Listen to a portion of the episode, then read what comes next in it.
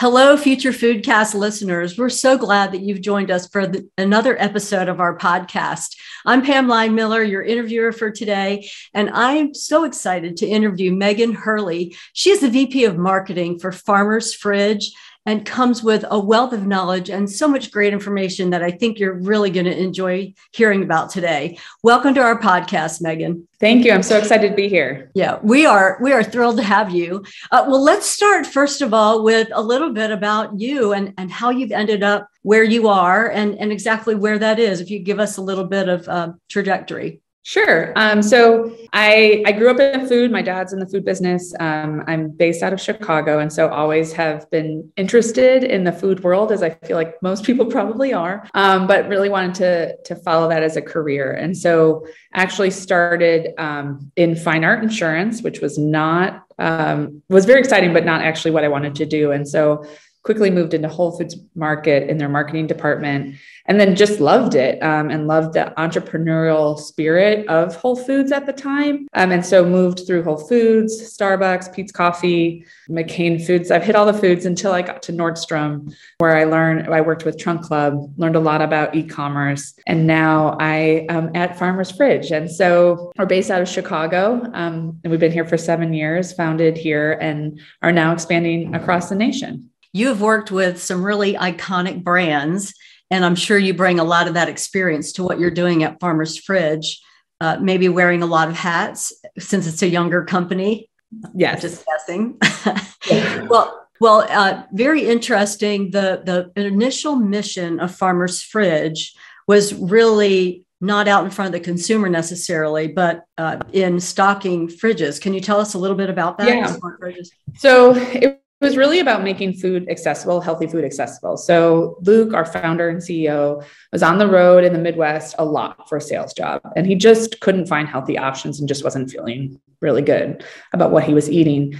Um, and so, he really wanted to find out how to make healthy food accessible in a way where you didn't have to have, you know, you, you don't have to have an entire restaurant. And so he came up with the vending machine for accessibility. But the other part of being accessible is also price. The real impact of Farmers Fridge and what we really work on is the supply chain piece. So, from end to end, how can we control everything as much as possible, predict exactly what customers are going to want so that we keep our costs and waste really low so that we can keep fresh food accessible and continue on that path to to making it more accessible um, as we grow. Yeah. Now, where are the what's the placement of these fridges? What's your where's your target for those? Yeah. So we are um, currently uh, on each coast, so we're nationwide, um, and we really focus on hospitals, airports, and colleges.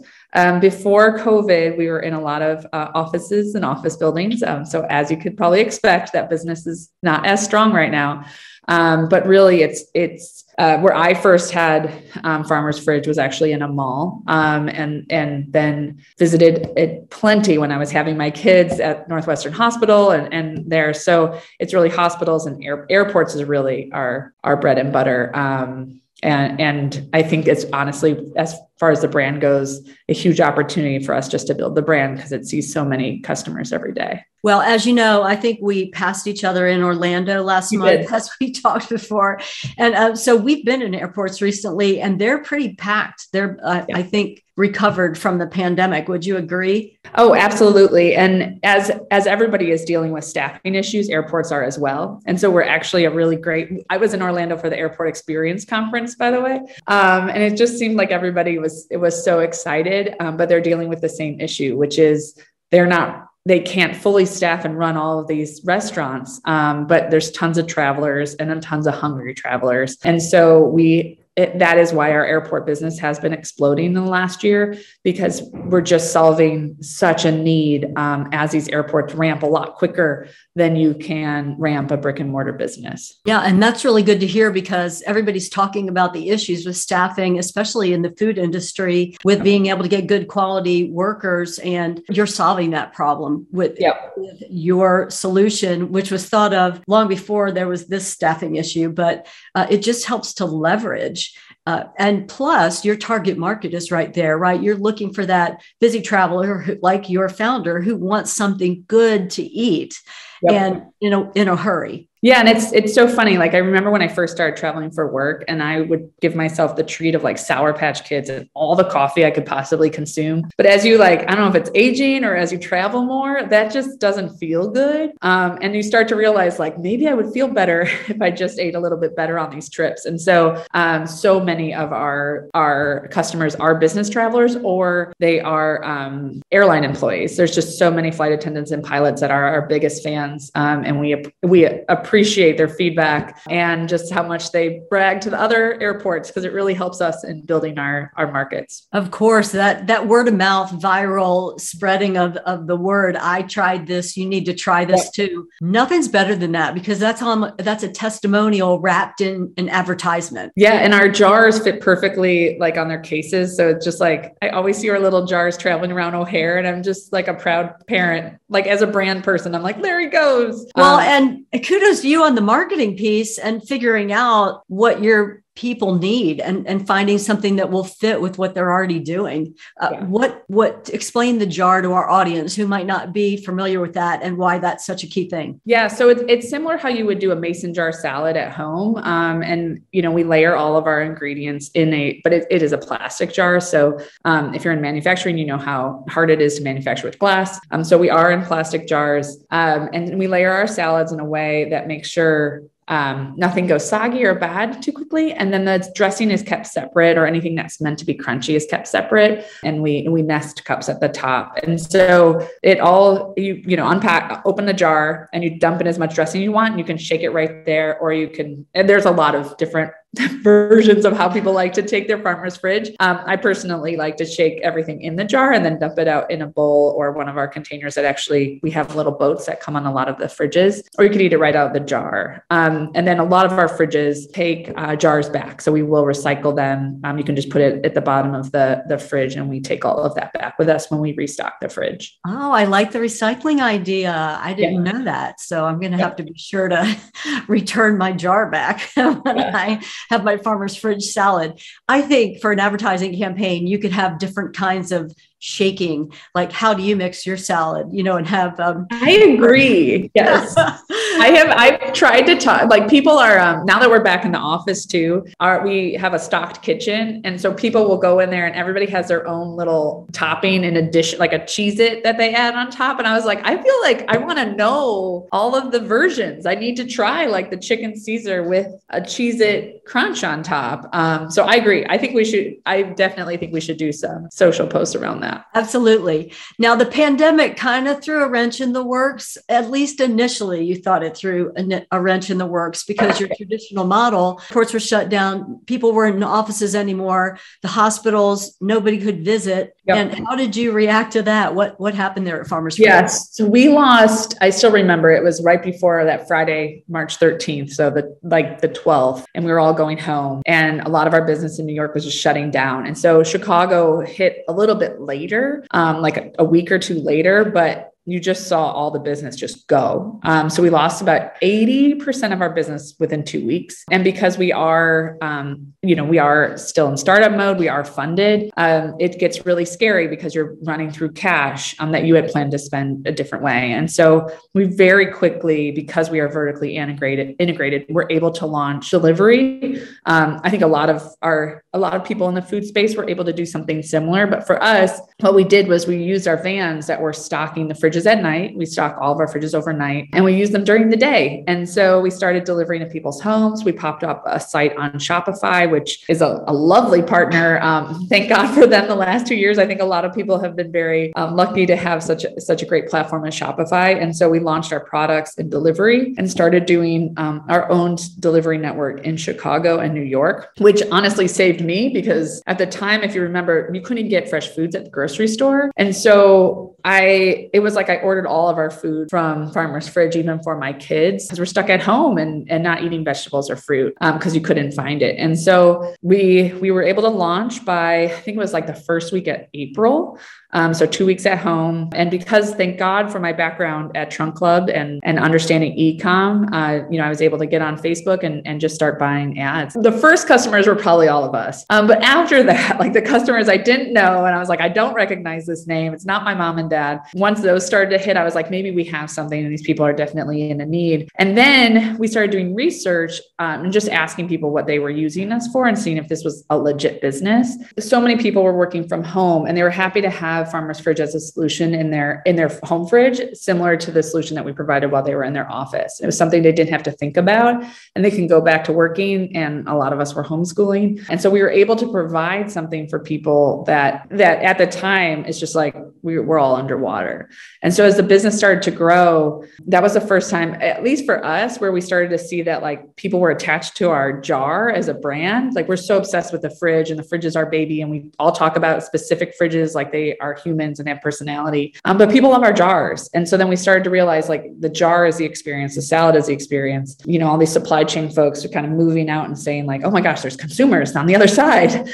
And so that was when we also started to see a lot of retail and wholesale partners come to talk about just carrying our jars. And so we worked with a lot of hospitals in New York about stocking them for wholesale accounts, um, especially because they weren't moving, doctors and nurses weren't moving between floors. And so we could provide them with a solution that was there. And it was really all of a sudden we went from fridge business to delivery business and then a wholesale and retail business within like a matter of two months. That's such an agile platform uh, for you to be able to do all of those verticals in such a short amount of time. First of all, from mid March to be able to turn around and flip your trucks to working during the day, doing more residential type deliveries. And and how did what did, what were your drivers thinking about that? Because they're used to like overnight incognito yes. uh, delivering to a refrigerator. Now they have to talk to people. How right. they don't talk to anyone. They knew like three security guards. And as a marketer you're just like oh gosh they have to like go out in the world and they loved it. So we we branded all our vans which was very exciting. And we branded uh, everybody got branded gear. Because before you just wanted to be a white van that was dropping off stuff in you know um, the back of a building and not be branded. And so now we're out and about and people see us on the road or see us pulling up into their home. And so you wanted to make sure that it was clearly the farmers fridge brand. And so we got to rebrand our our vans. And then everybody the gear everybody i mean i, I still wear the gear which is is fun. Um, and then we we had to rebrand our bags as well because we were just dropping things off in these like like paper bags that just looked so crusty. And i was like oh this is weird. But what really was so surprising to me was just how excited all of our drivers were to like to provide wonderful customer service. And we started to see all this stuff on social that was like oh my driver so and so stopped by again to drop because it was people getting repetitive orders, repeat orders. And it was just this, it was like just a nice, heartwarming moment to be part of something. It was like we were providing this service and, and for people in this business but our drivers also got to be part of this world that was so isolating and it was just really nice and i feel like we got to tell a lot of fun stories coming out of that and that really tells a story about also your employee engagement for the drivers to be able to that's a win-win-win. You as a company were able to figure out how to add on some additional verticals to be able to continue to operate even though you had been over here. And and also providing a valuable service. I didn't realize about hospitals they initially everything was locked down. So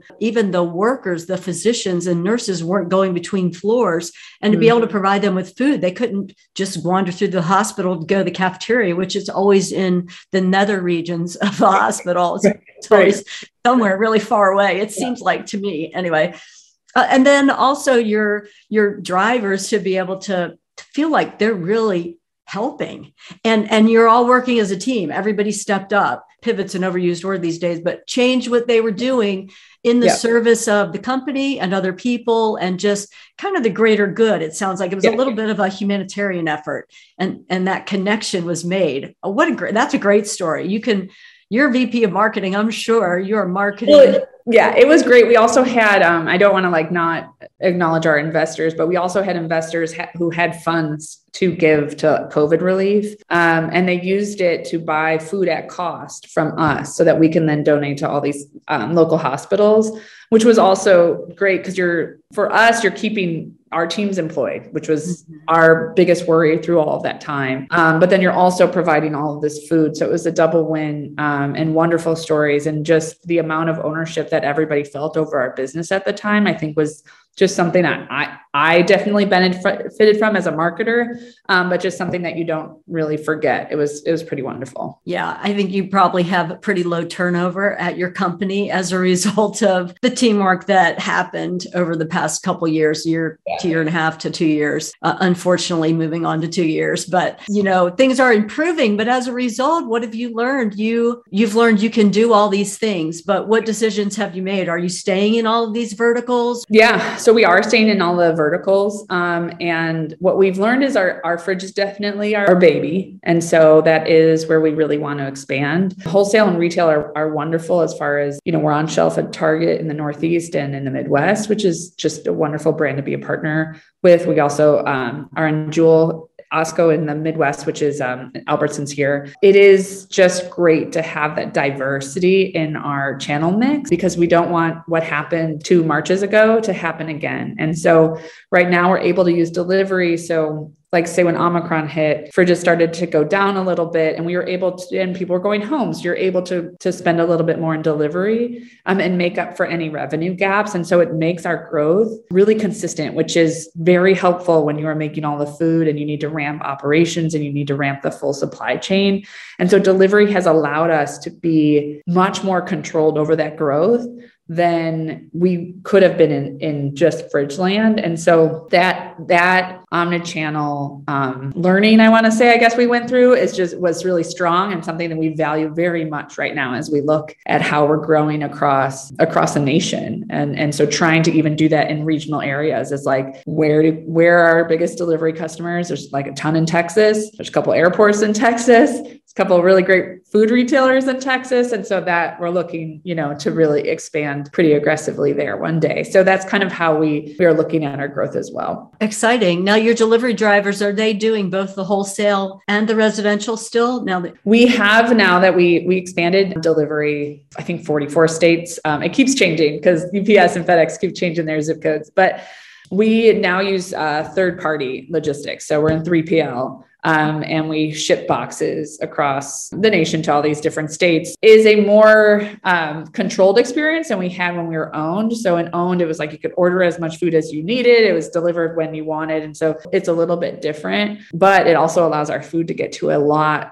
of different places. And so we don't have to worry so much about making sure that we, we are managing a driver's route as we were before we owned delivery. So now we do 3PL for delivery, um, and we have pivoted the drivers into wholesale and retail. So they're still out during the day, and we're trying to make sure that we're using our vans because another part of supply chain is there's no vans or trucks available. And so making sure that we're using them during the day for retail or wholesale drops and at night for fridge or anything else that is stocked overnight and then moving delivery into 3pl um, so that we just kind of can manage that growth as we as we need or see fit that's really exciting for you to be able to to leverage what you do best and then yeah, you know, you're you're hiring the other companies to do what they do best, and yep. everybody wins because you can still play in that sandbox, but at the same time, you can really focus on your core uh, stocking the fridges and and having the more commercial locations yep. and keeping uh, the wholesale clients going. Yep. uh, well what's on what's on the horizon for you from a marketing perspective? What is farmers fridge looking at? Uh, anything fun innovative different? What what thoughts oh, are? gosh those are such good questions. Uh, fun innovative and different.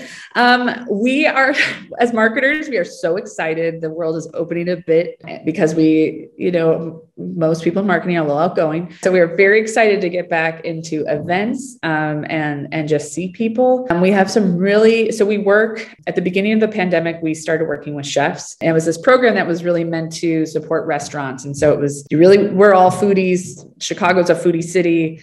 We really wanted to go to these restaurants, and we were missing all of the the restaurants and supporting them. And so we started working with a bunch of different chefs who would make like farmers fridge friendly items or what they were making at home. And, and then we would sell them and the portions go back to their charity of choice. And so we're still continuing that program this year. And we have some really, my team will kill me. So I'm not going to tell you, but we have some really big names coming up, which I'm very excited about. And then just the expansion. I mean, we're on the West Coast. Um, we're in LA, we're in San Diego. I, I think we're all fighting on who gets to go to California. We just opened in DC, um, which has been one of when I used to work for Peet's Coffee. It was one of my favorite cities to um, explore and expand to. So I'm so excited to be there. Um, Boston as well. I just that all of that stuff and i think just traditional marketing in those areas actually is really what we're excited about on the innovative side we're working really hard as i had mentioned we were a fridge focused business. And so, so many people have talked about the fridge. We know everything, you know, the guts of the fridge. We don't really talk about the customer.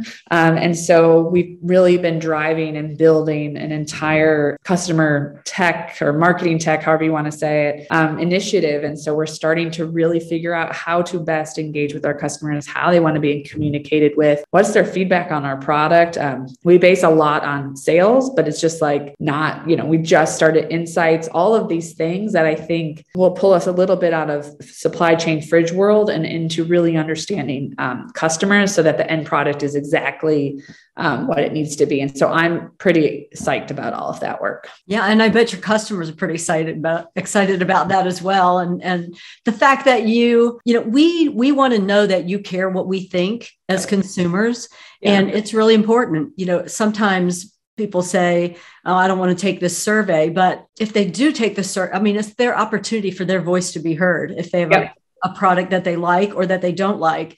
Uh, I like to answer surveys positively too. I, on, I don't only answer the ones where I have an issue of some sort. Yeah. I, I think you need the positive feedback as well to be able to uh, serve your customers well. You're so. completely right. We do um we actually moderate everybody on the marketing team has to moderate for a week and so I'm I moderated a couple weeks ago, and it's very scary because you're like, oh, it's actual customers. I have to talk to them.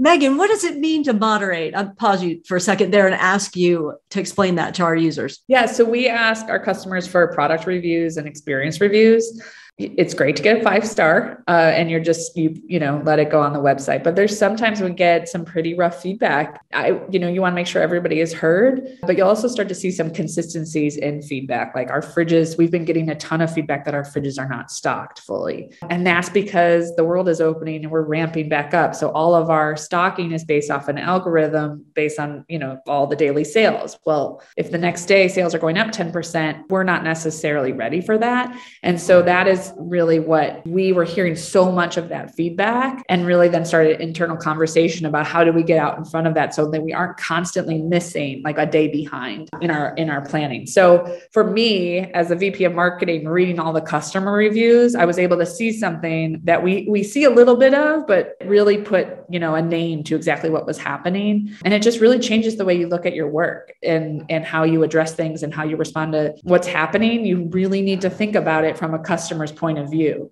And so that was really what was so important. And as a team, we switch off every week. Okay. Well, and those trends are not just happening with your business in the food space, those trends are happening across the board.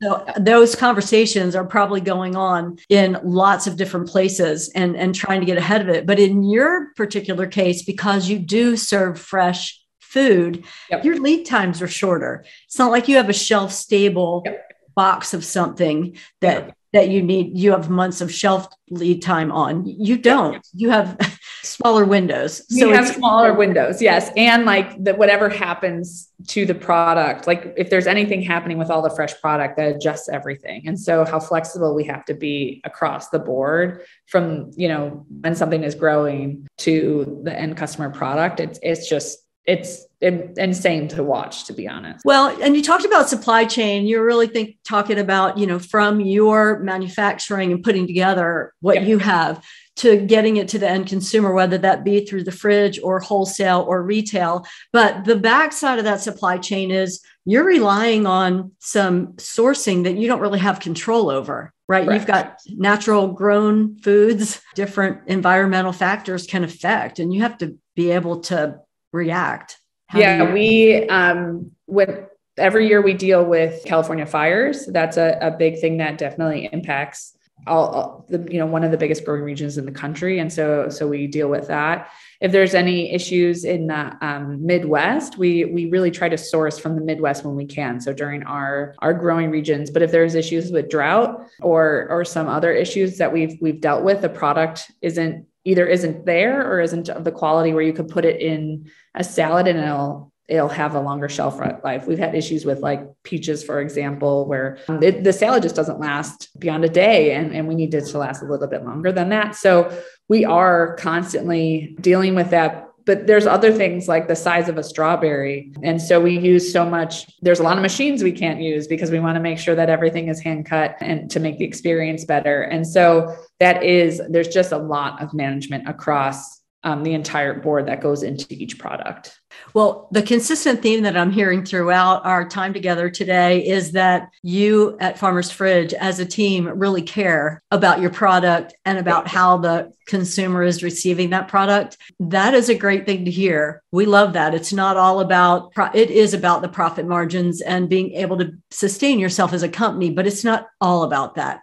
You know, if you're serving your customer first, those are the things are going to come yeah, I completely agree. And as you mentioned earlier, I've worked with some really great brands, and I love when people want to talk to me about where I work. And and they just have stories, good or bad, or feedback. Like I just, it means so much to be a brand that people feel that they're part of or that they own. And it Farmers Fridge is starting to gain that traction, and it just feels great. And it and that that feedback and that connection means so much to us, especially on the marketing team. Um, and so it, it does feel like something special that we're building. Well, before we leave our, our interview today, is there anything else you'd like for our audience to know about Farmers Fridge or about you or about your team or just anything that's on your mind? I mean, check us out. We're probably coming to an airport or home near you. Um, and please uh, feel free to reach out and give me direct feedback because I, I, really do love it. And then our next chef collab is launching in April. So it's a big one and we're very excited. Oh, the one that you can't tell us about? We're yeah. going to have to check your website. Okay. Yeah. That'll be great.